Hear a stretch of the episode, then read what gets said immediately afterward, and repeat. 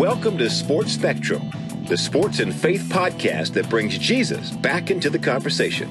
Here's your host, Jason Romano. Welcome to Sports Spectrum. I'm Jason Romano. Thanks for being here on the show with us today. Very excited to bring to you a conversation we had with Tim Burke. Tim is a retired Major League Baseball pitcher, played for the Montreal Expos, the New York Mets, and finished out his career with the New York Yankees. He came into baseball in April of 1985 with the Expos, retired after the 1992 season when he finished out with the New York Yankees in September of 1992. He was drafted by the Pittsburgh Pirates in round two of the 1980 Major League Baseball draft and was traded to the Expos for outfielder Pat Rooney and then made his Major League debut April 8th, 1985 with Montreal.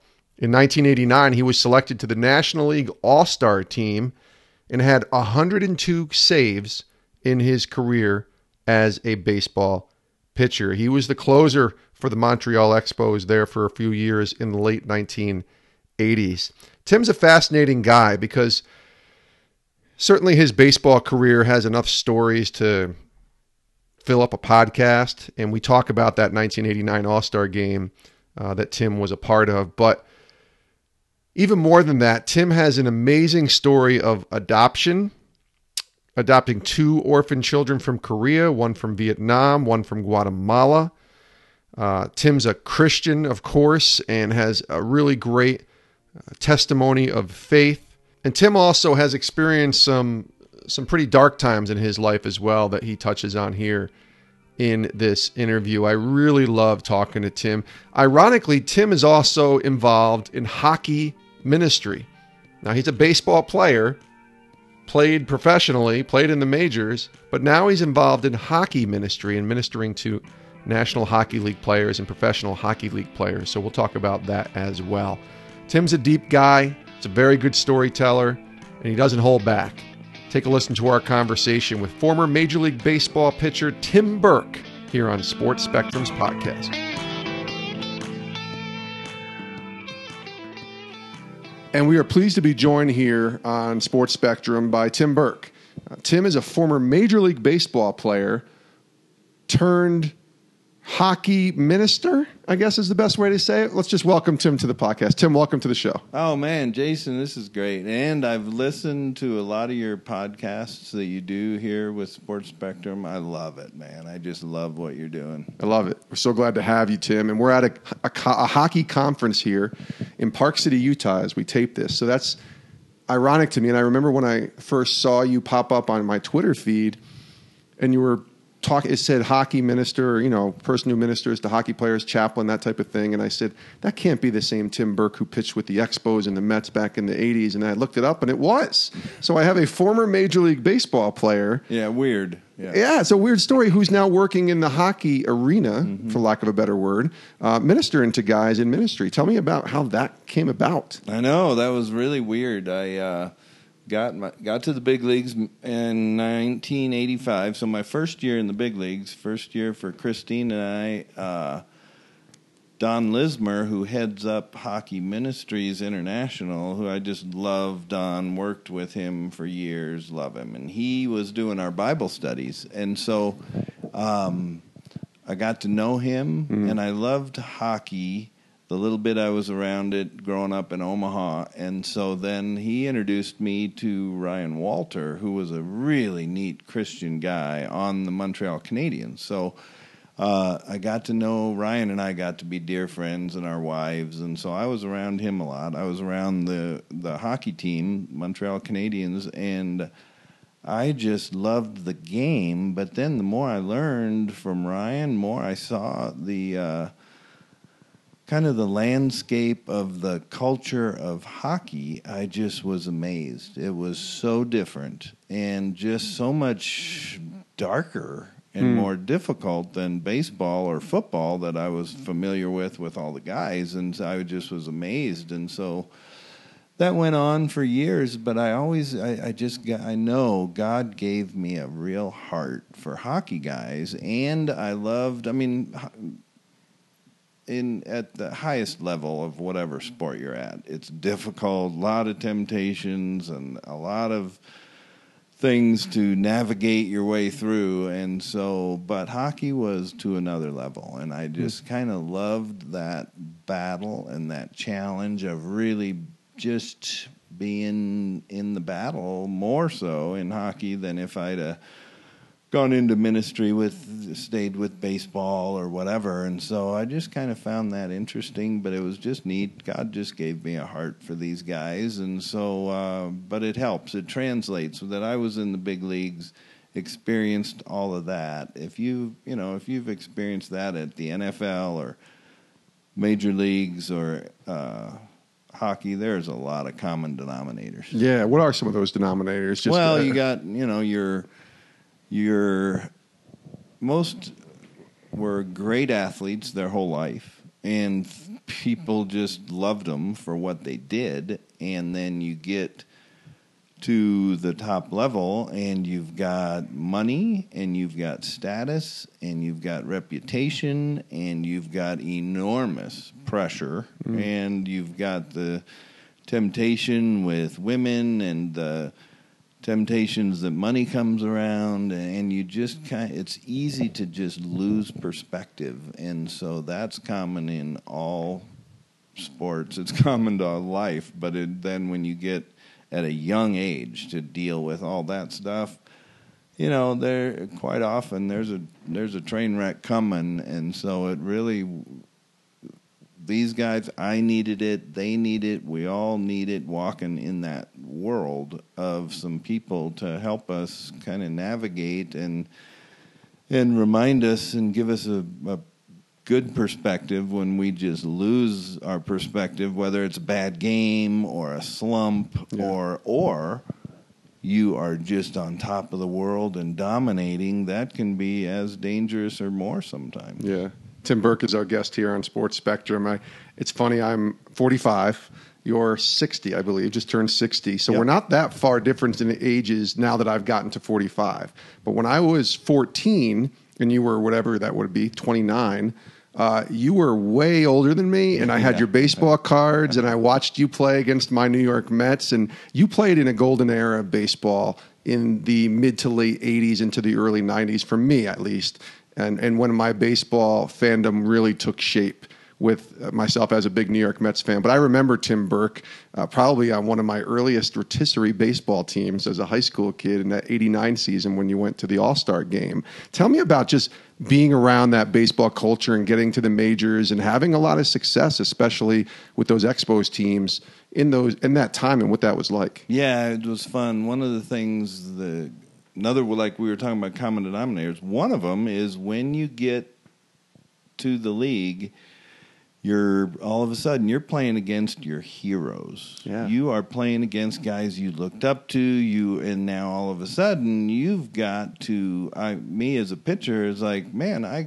I mean the first run I ever gave up my major league debut opening day eighty five you know, there's 65,000 at Riverfront Stadium in Cincinnati. And so that was back when the opening day game was always in Cincinnati. It was the only show in town. You were the first team to play. And so yes. um, Pete Rose knocked in the first run I ever gave up. And so, you know, you've got to work through just being in awe and being a little intimidated, but man, my job is to get those guys out. And so, you know, you just have to um, accept early on that it's like, okay, oh man, this is work. This is a business. I've got to do my job. But man, I sure loved that guy when I was in mm-hmm. high school and growing up. But yeah, uh, so it's a learning curve. But uh, yeah, so it was just fascinating though to get to the major leagues. Hmm. What about the success, handling success at a young age? Individual success, I guess, more than team. I know the Expos didn't um, have, they had good years, but not playoff years or certainly World Series years. But for you, just handling success, you make it to the All Star game in 1989. Um, you really was a dominant year, I think, a few years earlier uh, in '87. Tell me about like just what that was like as a young athlete, and then we'll talk about where faith started to come and take shape for you. Yeah, it was like I mean, my mind goes immediately to Dodger Stadium, 1985, month and a half into my career. Uh, I was kind of a long man out of the bullpen, and Bill Gullickson blows a hammy in the f- first or second hitter of the game. And we're in Dodger Stadium. I grew up a huge Dodger fan. Used to go out to L.A. visit my relatives, but I'd schedule it for two weeks where I could just go to a game every night by myself. Yeah. Up in the upper deck, third base line and I'm looking up there, and I just like, gosh, I just just love this place, and I and but I I hadn't pitched enough to where I really felt like I belonged, and so Gullickson blows a hammy, I go in just out of nowhere, and so then I pitched five innings, gave up maybe three hits, no runs, and I pitched great, and that night, and we all have them, all athletes will have one where it's like, okay I belong here. And so that was the first big turning point. And then I end up just being a setup man to Jeff Reardon all year. He wins the Relief Man Award, and I was the setup guy. And so, and I end up setting a National League all time record for most games for a rookie pitcher. And it was just awesome. So it really. Uh, I had success early, so that was great. And then, but it just builds confidence. But um, I had some good leaders around me. Jeff Reardon was awesome as a mentor, Yeah. and uh, we had. Uh, after that first year, we had a number of Christians on the team, and we really gathered around each other, encouraged each other, and then we also uh, had some good teams. And we didn't make the playoffs, but back then, only two teams in each you know division or each league made the Yeah. playoffs. So Yeah. um, yeah, and then '87 comes around, and that was a year where I was uh, seven and zero and a closer, and uh, It was like a one one point two ERA or ERA or something, right? It right? was ridiculous. It was like you know you you hit these times where you are in you are in the zone. Yeah. I had an entire year like that, which was really fun and really good for my confidence. But that was also when we started uh, adopting kids. Yeah, and then you mentioned the All Star game. I pitched in the All Star game in '89. Where was that game played? It was in Anaheim. Okay. We had back already home, we had already planned to go to Guatemala in the All Star break to adopt our second child, Ryan, and so I make the All Star team earlier in that week, and I was like, oh man, I Yeah. was like, so I told Christine, I said, man, I'm I won't pitch in the All Star game. We, you know, our child is more important. She insisted. She goes, no, no, you got to pitch in an All Star game, and so she flew down. I caught uh, red eye after the game. They had it all set up for me to get a ride straight to LAX, and I flew straight to Guatemala City. Got in there, and we adopted our son, and it was just a whirlwind weekend. But it was also so cool to pitch in an All Star game. I was the only guy in the National League team to pitch two innings. We had some troubles pitching, and so I did really well. So I got to pitch two innings, and it was so much fun. Is that is that the Bo Jackson All Star game? Yeah, I was. You know, the, what's funny about that? Rick is Reuschel that- started that. Yeah, now Rick my brain is going back to that. Rick Reuschel that? started. Bo Yeah. Jackson. All of us in the National League, we hadn't seen Bo Jackson play. Yeah. So you know we were all kind of interested, and I'm sitting in the dugout with everybody else, and and he hit a low fastball, and I mean he, he just crushed it dead center field. It was one of those home runs where I mean you know we saw home runs all the time, but. Yeah.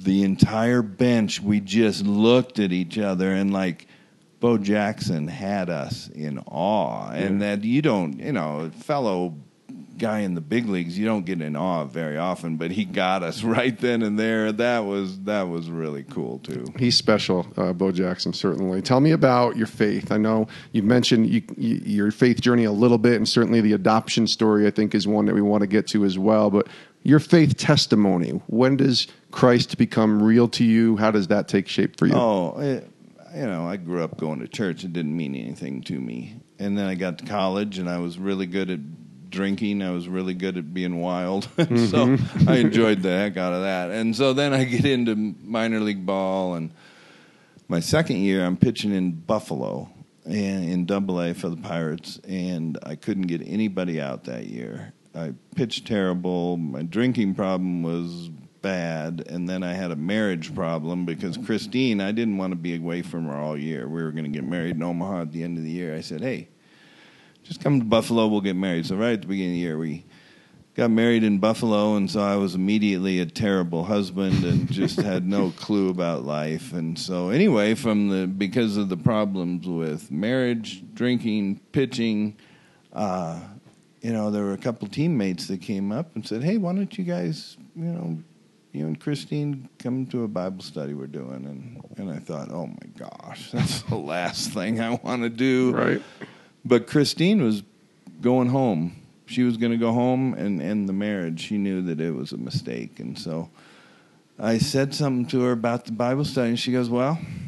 Yeah, I guess it isn't going to make things any worse. I'll stick around for that, but I'm still leaving. And so we went to that first Bible study, and and the guy explained what being a Christian was. I mean, Hmm. you know, I'm, I thought like, you know, yeah, I'm a decent guy. I'm, yeah, yeah, I'm a Christian. Go to church, be a d- good guy. Yeah, I was better than half the people in the world. I Right. thought I was good, but he explained about um, Jesus needed to be number one in our lives, and that. Um, oh man, he he wasn't in my top ten, and so he explained it just really well, and so we walked out of there, both of us knowing we were not Christians, Hmm. and uh, this was like, well, I'm not going to jump on this train just to because he said it or whatever, but it did get us thinking, and so then it was kind of was intriguing. It was like, you know, you want to stick around another week? We'll go to one more Bible study. And so we kept, she kept giving me one week extensions on our marriage, and so we'd go and we we kept going, and then finally, August twenty fifth, uh, nineteen eighty two, uh, we both woke up. And we had been reading the Bible some and really kind of really thinking and learning and just also just really we woke up that morning and I ran into First Peter five seven, and that was it. First Peter five seven says, "Cast all your anxieties on Him because He cares for you." Talking about Jesus, yeah, and the lights came on. It was like, it's great. oh, like He, it's not. He's just not God up there judging us. He really cares. He wants my pitching problems and my drinking and my marriage problems, and he really cares. And the lights came on. Christine and I just prayed right then and there, just like, Lord, all right, we're turning it over to you. We're giving you our lives. And that started the journey. Wow. Oh, and I may, ma- and let me add Yeah. that the unfathomable blessing and bonus of that was Christine and I did it together. We at least we started our journey together, which is It's huge. it was huge. Yeah, that's awesome. I love it. And I th- like I was going to say that uh, as you begin your faith journey, I think there's a misconception among non-believers. I had it. I'm sure maybe you did too, and others. That when you come to Christ, everything's just perfect. Everything's great. It's all flowers and all blue skies. And it's like, no, the journey is actually the beginning. It does not mean you're not going to go through ups and downs, those roller coaster moments, as I like to call them. You've had a lot of those. Um, let's start with the uh, adoptions idea of adoption for you, adopting your kids. And I, you mentioned a story to us about, um, I think it was the day you were traded from Montreal to New York and going through some really difficult seasons of, of life, even that early on, um, and a testing of your faith, I'm sure. Just share with us a little bit about the heart for adoption. Start there, and then maybe take us to that moment when you were traded to the Mets. Yeah, adoption. I, I can tell you some good stories about that. It all started. We had when we were in Montreal the first couple of years. We weren't having kids. We'd been married a few years, so we had a test done and found out it's like okay, you're you're not going to probably have children biologically. And so Christine said, you know, the like the next day or whatever, she said, "Oh, you know what? I would love to adopt." Hmm. And I thought, "Oh, there is no way I could adopt another person's child." I thought adoption was awesome. I thought that was really cool that people did that, but it's like I'm not the guy, you know. And so I lovingly as lovingly as I could, just I had to tell her, no, this is too big of a decision to just say, oh, okay, you want to adopt? Oh, yeah, cool, we'll do that. And so I just said, I'm so sorry, there is no way I can do that. And she handled it perfectly. She. Mm. She understood. She was she was um, fine, but what she did is what a lot of wives do. They start praying behind their husbands' backs. And so Christine, she did that. She prayed behind my back for a year. Never, we never talked about it. She just prayed for a year. And I remember we're we're driving down Dodge Street in Omaha in the off season, and I just realized. I turned to her and I said, "You know, I just have this deep desire to adopt a little Korean girl." And she lost it. Wow. She just started crying, weeping, almost fell out of the truck. She was just like, but it was that drastic. And so I thought, oh my gosh, this, I can change my heart, but only God. I mean, I can change my mind. Only God can change my heart like this. And I thought, oh, this is God doing this. And so, boom, started the process and we adopted uh, Stephanie first. She was three months old. She was premature from Korea. And so she was technically special needs, but she was just three pounds when she was born. And so we ended up getting her. Uh, two years later, is '89 when I went to the All Star game and down to get Ryan in Guatemala, um, and that was crazy. So we really had it on our hearts to adopt special needs kids, and so Mhm. we did. And Ryan had some real uh, special needs and really was born in difficult circumstances and stuff. And then and then we started getting addicted to this thing. And so we so the next so two years later we get it we adopt Nicole. She's from Korea, and so we knew she had a really bad heart, and so we got her, and she was bluish. She she um, I mean, I could talk forever about these stories, but like, so we got her. Yeah. We had all the tests done. We had an all star break, so we went and just had three days all star break. Christine and Nicole and I were on this trip, and I forgot about Nicole for a minute. She was on the bed. She rolled off the bed, and she had no. She was barely strong enough to just live. She could never cried, never made noises and stuff, and so she. I forget. I'm a guy, and I forget about her. She rolls off the bed. She hits the floor. She cries Mm. for like 10 seconds and passes out. I thought I killed her. And so I just thought, you know, and, and, but anyway, we fast forward to the beginning. We had all the tests done. It was big surgery. And so, uh, we scheduled it for the first day of the longest road trip of the year. It was perfectly timed. And so, At least Chris- you think. yeah, well, Christine and I, so we're at the hospital checking her in the night before the big surgery, and I get paged to the front desk, and I'm thinking, like, who even knows I'm here? Yeah. And it was my manager, and he said, I know what's going on. I know what you guys are doing. I know what the, your daughter, but I got to tell you, you got traded just now to the New York Mets. You know, and, and every athlete here is, you know, it's just a business. They just, you know, it's a bottom line business. But Yeah. when that happened, the night before open heart surgery, I was kind of hit home. Yeah, I guess this is a tough, tough business. And so, uh, but anyway, we.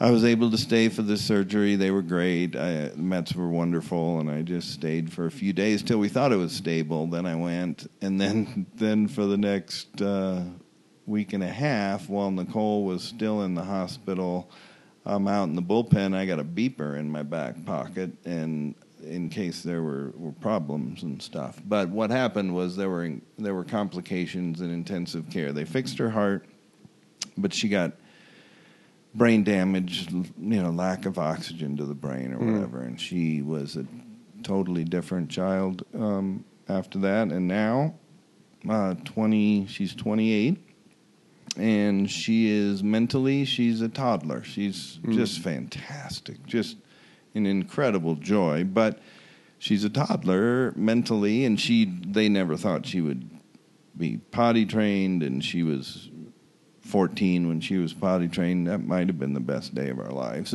Yeah. it was kind of great, potty trained, but Sure. um, so she's developed to the point where way past where they thought she would be, but she's just you know, and then and those kind of kind of that's just part of some of the journey that's uh, that adoption has taken us on. Why why special needs? Because comfort wise, that's a choice you're making. It's easy to just not choose that. Yeah, And that was yet you did. It So why that? It was really weird because I was never around, ever around special needs people, and if I ever would have seen them, I would have just been so awkward I'd have turned the other way. And the, but then you know, but when God plants something in your heart, it's deep, and so it was like, oh, okay, so you know what? We we just talked to we adopted our kid all of them through Holt International Children's Services and Gotcha. and they're out of Eugene, Oregon. And so I, we talked to them and said, "Gosh, we kind of what, what like what's the deal with special needs kids and everything?" And so we started looking at them, and you know that was kind of it. It was like God blew our heart up for special needs, and uh, then He kind of directed us to. They pointed out some kids to us, but God was really specific in which ones to to pursue. And um but it was yeah it was just kind of one of those things where when god but what's neat is when god calls you to something even though it's difficult it sounds hard when he calls you he also equips you. And Hmm. he gives you the grace to go through this journey. And you know i mean god's just used it to just to grow us and stretch us over the years. The challenges are always going to come in our lives through uh, through you know all seasons of life you know when we're young when we're older.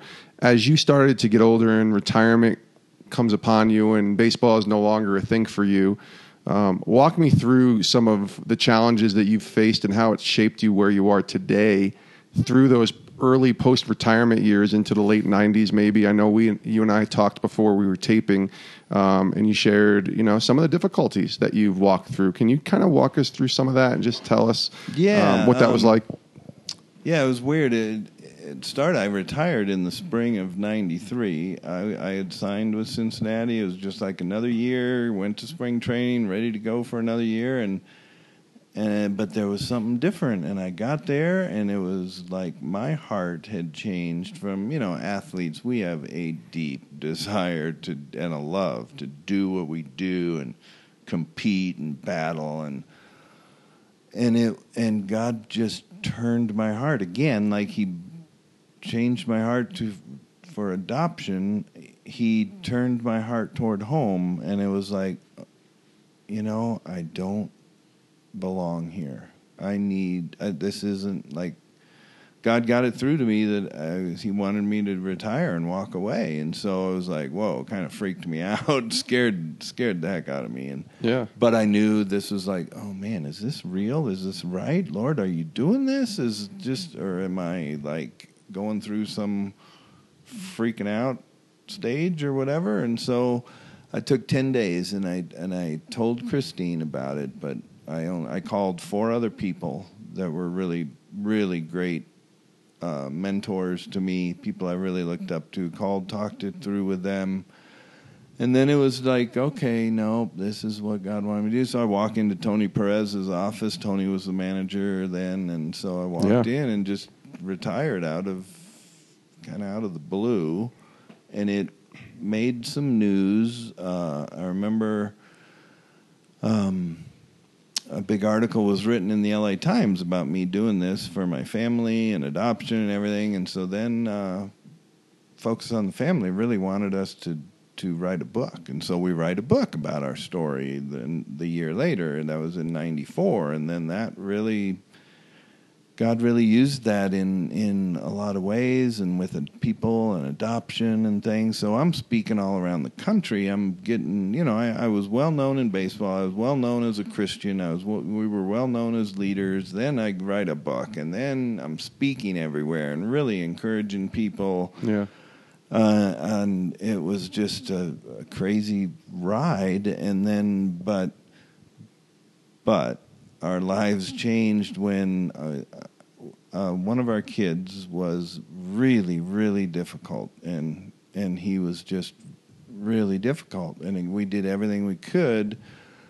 Finally, we we just said, you know, if you don't change, we're we're gonna have to send you somewhere. Maybe they can help you. That and so nothing changed, and so we had to. Um, put a child in an institution that took difficult kids, and so when that happened, um, uh, this won't mean much to many people, but the people that know what reactive attachment disorder means, it's it's a big deal. And so, Hmm. anyways, um, we went through some real difficulties, and then there was just a lot of stuff going on behind the scenes. And so, uh, anyway, a really long story short, we Yeah. up having to give up two of our kids of our five.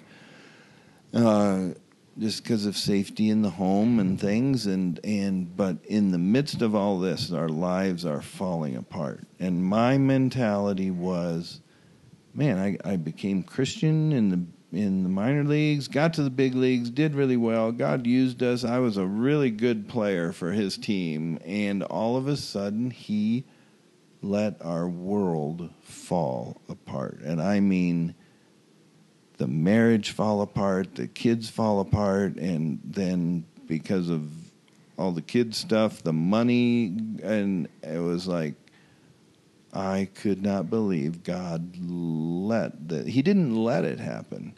He brought it to fruition. He picked the kids that we were going to adopt, and he and it was like he let me down and so i just turned my back away from him and i just and so then there was a period there a few years or a couple of years it's just a blur to me now but Yeah. and christine was going through the same thing and so we're separated she files for divorce it was done and uh, all i could do was just drink and take ambien at night and just hopefully not wake up in the morning. And um, what was cool? Oh man.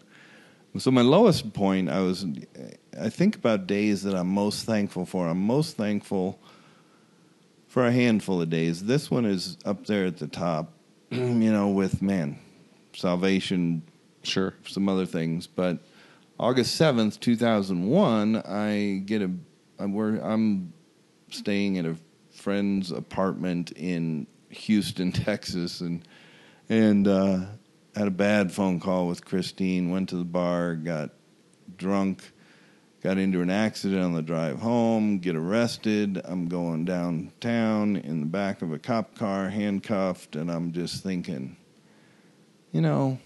I, I could care less. I thought, you know, this is probably a big deal for some people, but I'm done. I've given up on life. I'm through.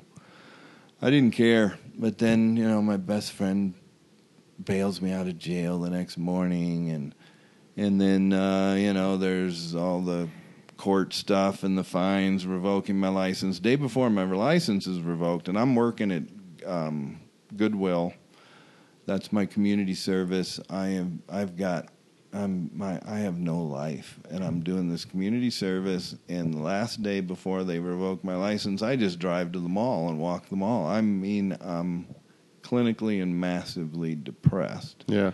My life is just is just unreal at the time. And so I'm walking by this Christian bookstore and I look and I see there's a Christian bookstore up on the right and I just think, "Oh man, what a bunch of crap in there. I read all Christine and I read all the books and all the formulas, how to di- divorce proof your marriage, all this this stuff, and it's Yeah. like all these guarantees of a good life, and it's like, jeez, that's garbage. And but I thought the Bible is still true. I thought Jesus is still the way, the truth, and life. I get that. I don't not believe that, but I, for whatever reason, I dropped off his radar screen, and it just I we weren't getting along at the time. Obviously, God and I, and so. So I'm walking by and I see the stand for a brand new book out, and it was by Larry Crabb, Dr. Larry Crabb, and and um, I just think I just thought, oh, Larry, he was the one author that I mean I really tracked with. He had there was something about him I really I didn't know him or anything, but I thought, oh, well, just all right, I'll go look and see what book he just came out with. Right. And it was uh, the title of the book was Shattered Dreams, and I looked at that book, and there it is that sums up my life in two words and it was and i could almost see i'm telling you jason i could almost see god peeking his head around the corner with a smile on his face loving me and i knew god for a long time by then and i knew it was like oh no, God has got me trapped. I, he wants me to read this book, and my license is revoked the next day. I can't go anywhere other than this Right. apartment. I'm stuck here. We're gonna do. I- So I read that book, and that started the journey back. And God used Larry Crabb, and little did I know. We had mutual friends. He put us together. Larry Crabb, we meet. He lives 10 minutes away. I didn't know where he was in the world. He lived 10 minutes away from me in Morrison, Colorado. And Wow. he took me under his wing, started meeting with me, met with me, got down in the septic tank of where my life was. Loved me, walked with me, told me the truth, told me hard stuff, but loved me and ah, that just kind of started the the journey not not not even back. We're we're to such a stage that wasn't even close, so much far better, deeper, more intimate and I experienced God in crazy ways and that started the journey back but i'm so now it's like man i am so thankful for the difficult near hell times that we went through um, because of what god did and also i love being around hurting people now because Hmm. i know how it is to be suicidal massively depressed life just completely gone and uh, and I just it, was so terrifying to be that depressed and that alone and I love to be around hurting people now because of that and uh, so And you're still married? I'm still married 37 The divorce years, never and- happened? oh man I'm so glad you said that Christine when I tell that story sometimes I forget to say oh no no no oh yeah yeah we're still married and things are even better than ever yeah good Amazing. thank you so Yeah. um better way better than ever and uh but it's been a crazy ride Tim, does it help you knowing what you've gone through, the difficult seasons that you've been through, the life, the up and down, the hell and back sort of story, to be able to now understand why it's important to tell that story? And I'm not saying you walk around bragging about it, Right. but the idea of knowing that your pain can be used for a purpose. Oh, absolutely. You know, I mean, I live on John sixteen thirty three now, where Jesus said, "In this world you will have trouble, but take heart. Yeah. I have overcome the world." And so it's like, man, we're all gonna have hard times, and it's going to get really hard at times, but there's hope in the midst of the hardness. And so I've experienced that the oh the beauty and the sweetness of brokenness. Mm-hmm. God just had to break me and of my you know and so what eventually came out was like I thought I was a really great player for God's team. I'm u- he's using me. God's I mean I'm really doing a good job and God you know was like I felt so entitled that God should take care of me, and that is just where in the Bible can we get that idea? But we do, like we all do. But then it's like, man, I wait a minute, I can't find anybody in there who, who followed Jesus and didn't have really tough times and really hard times. So the brokenness, there's such a sweetness in in brokenness that it um, yeah, it really I understand people hurting and it's so hard to see the hope in the darkness, but there is, and not just to survive, but wow, come back through the other side. You can't see how you're going to do it. You can't even imagine it, but God does it time and time again. And those experiences of me experiencing God in the midst of those dark times have they are absolutely priceless. Hmm. You have a tattoo on your left wrist. It says "with." And it has the cross as the T, the letter T. Can you share a little bit about that tattoo? Yeah, and what it I just got that at the beginning of this last hockey season. Last summer, God always will give me some kind of a an overall theme of a message for guys for the next hockey season. You know, because I meet with guys all around the league all year long, and so yeah. God hit me with one day. I was talking. Um, I was thinking about.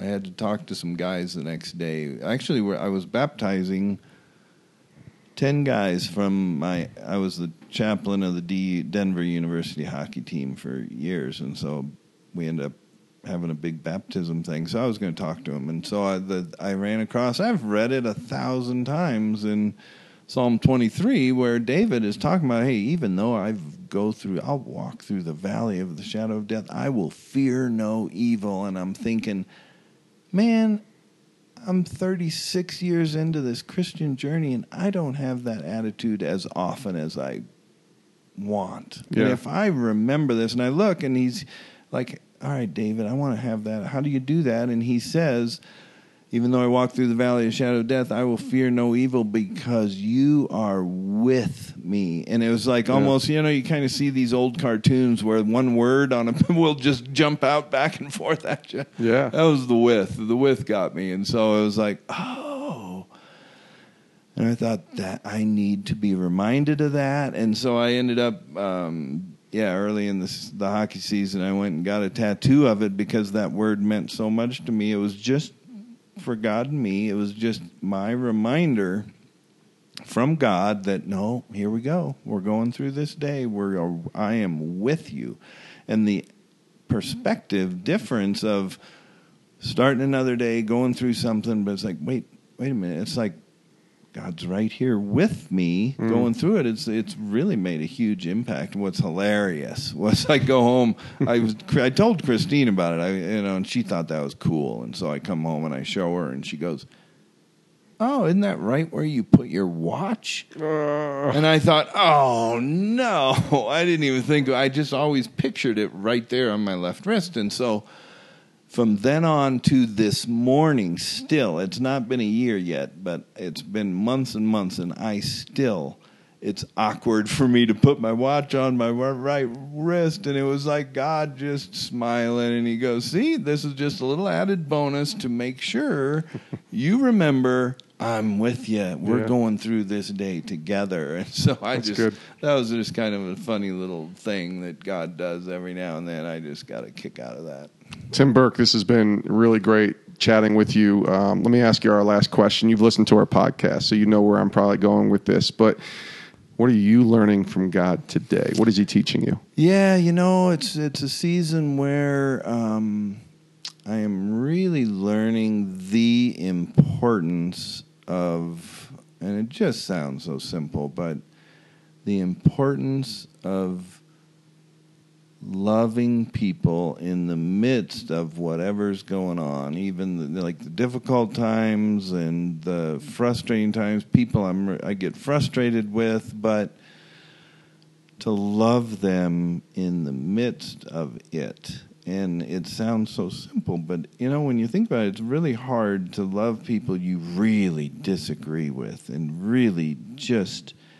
But I'm seeing, you know, the more I live, the more the difference love makes. Mm. And I can love people well now because I've been loved well by Jesus in my worst times when I was an idiot, and so, and so it was like, man, I've experienced that, and so now it's like, just man, it, it's just blown up more just these last few months of how important it is to love people. Truly love them. Tim, thanks so much for being here. I really appreciate you sharing your story, and we'll be praying for you and uh, wish you nothing but the best. I loved it, Jason. Thanks. Many thanks to Tim Burke for joining us here on Sports Spectrum's podcast. You can give Tim a follow on Twitter. It's pretty simple. When you search the name Tim, you find him, Tim Burke 44. That was his number when he played in the majors. Tim Burke 44. Give him a follow. Let him know that you heard his story and his journey here on Sports Spectrum. Many thanks to Tim. Many thanks to you for listening. As always, we want to encourage you to click that subscribe button so you never miss an episode of the Sports Spectrum podcast.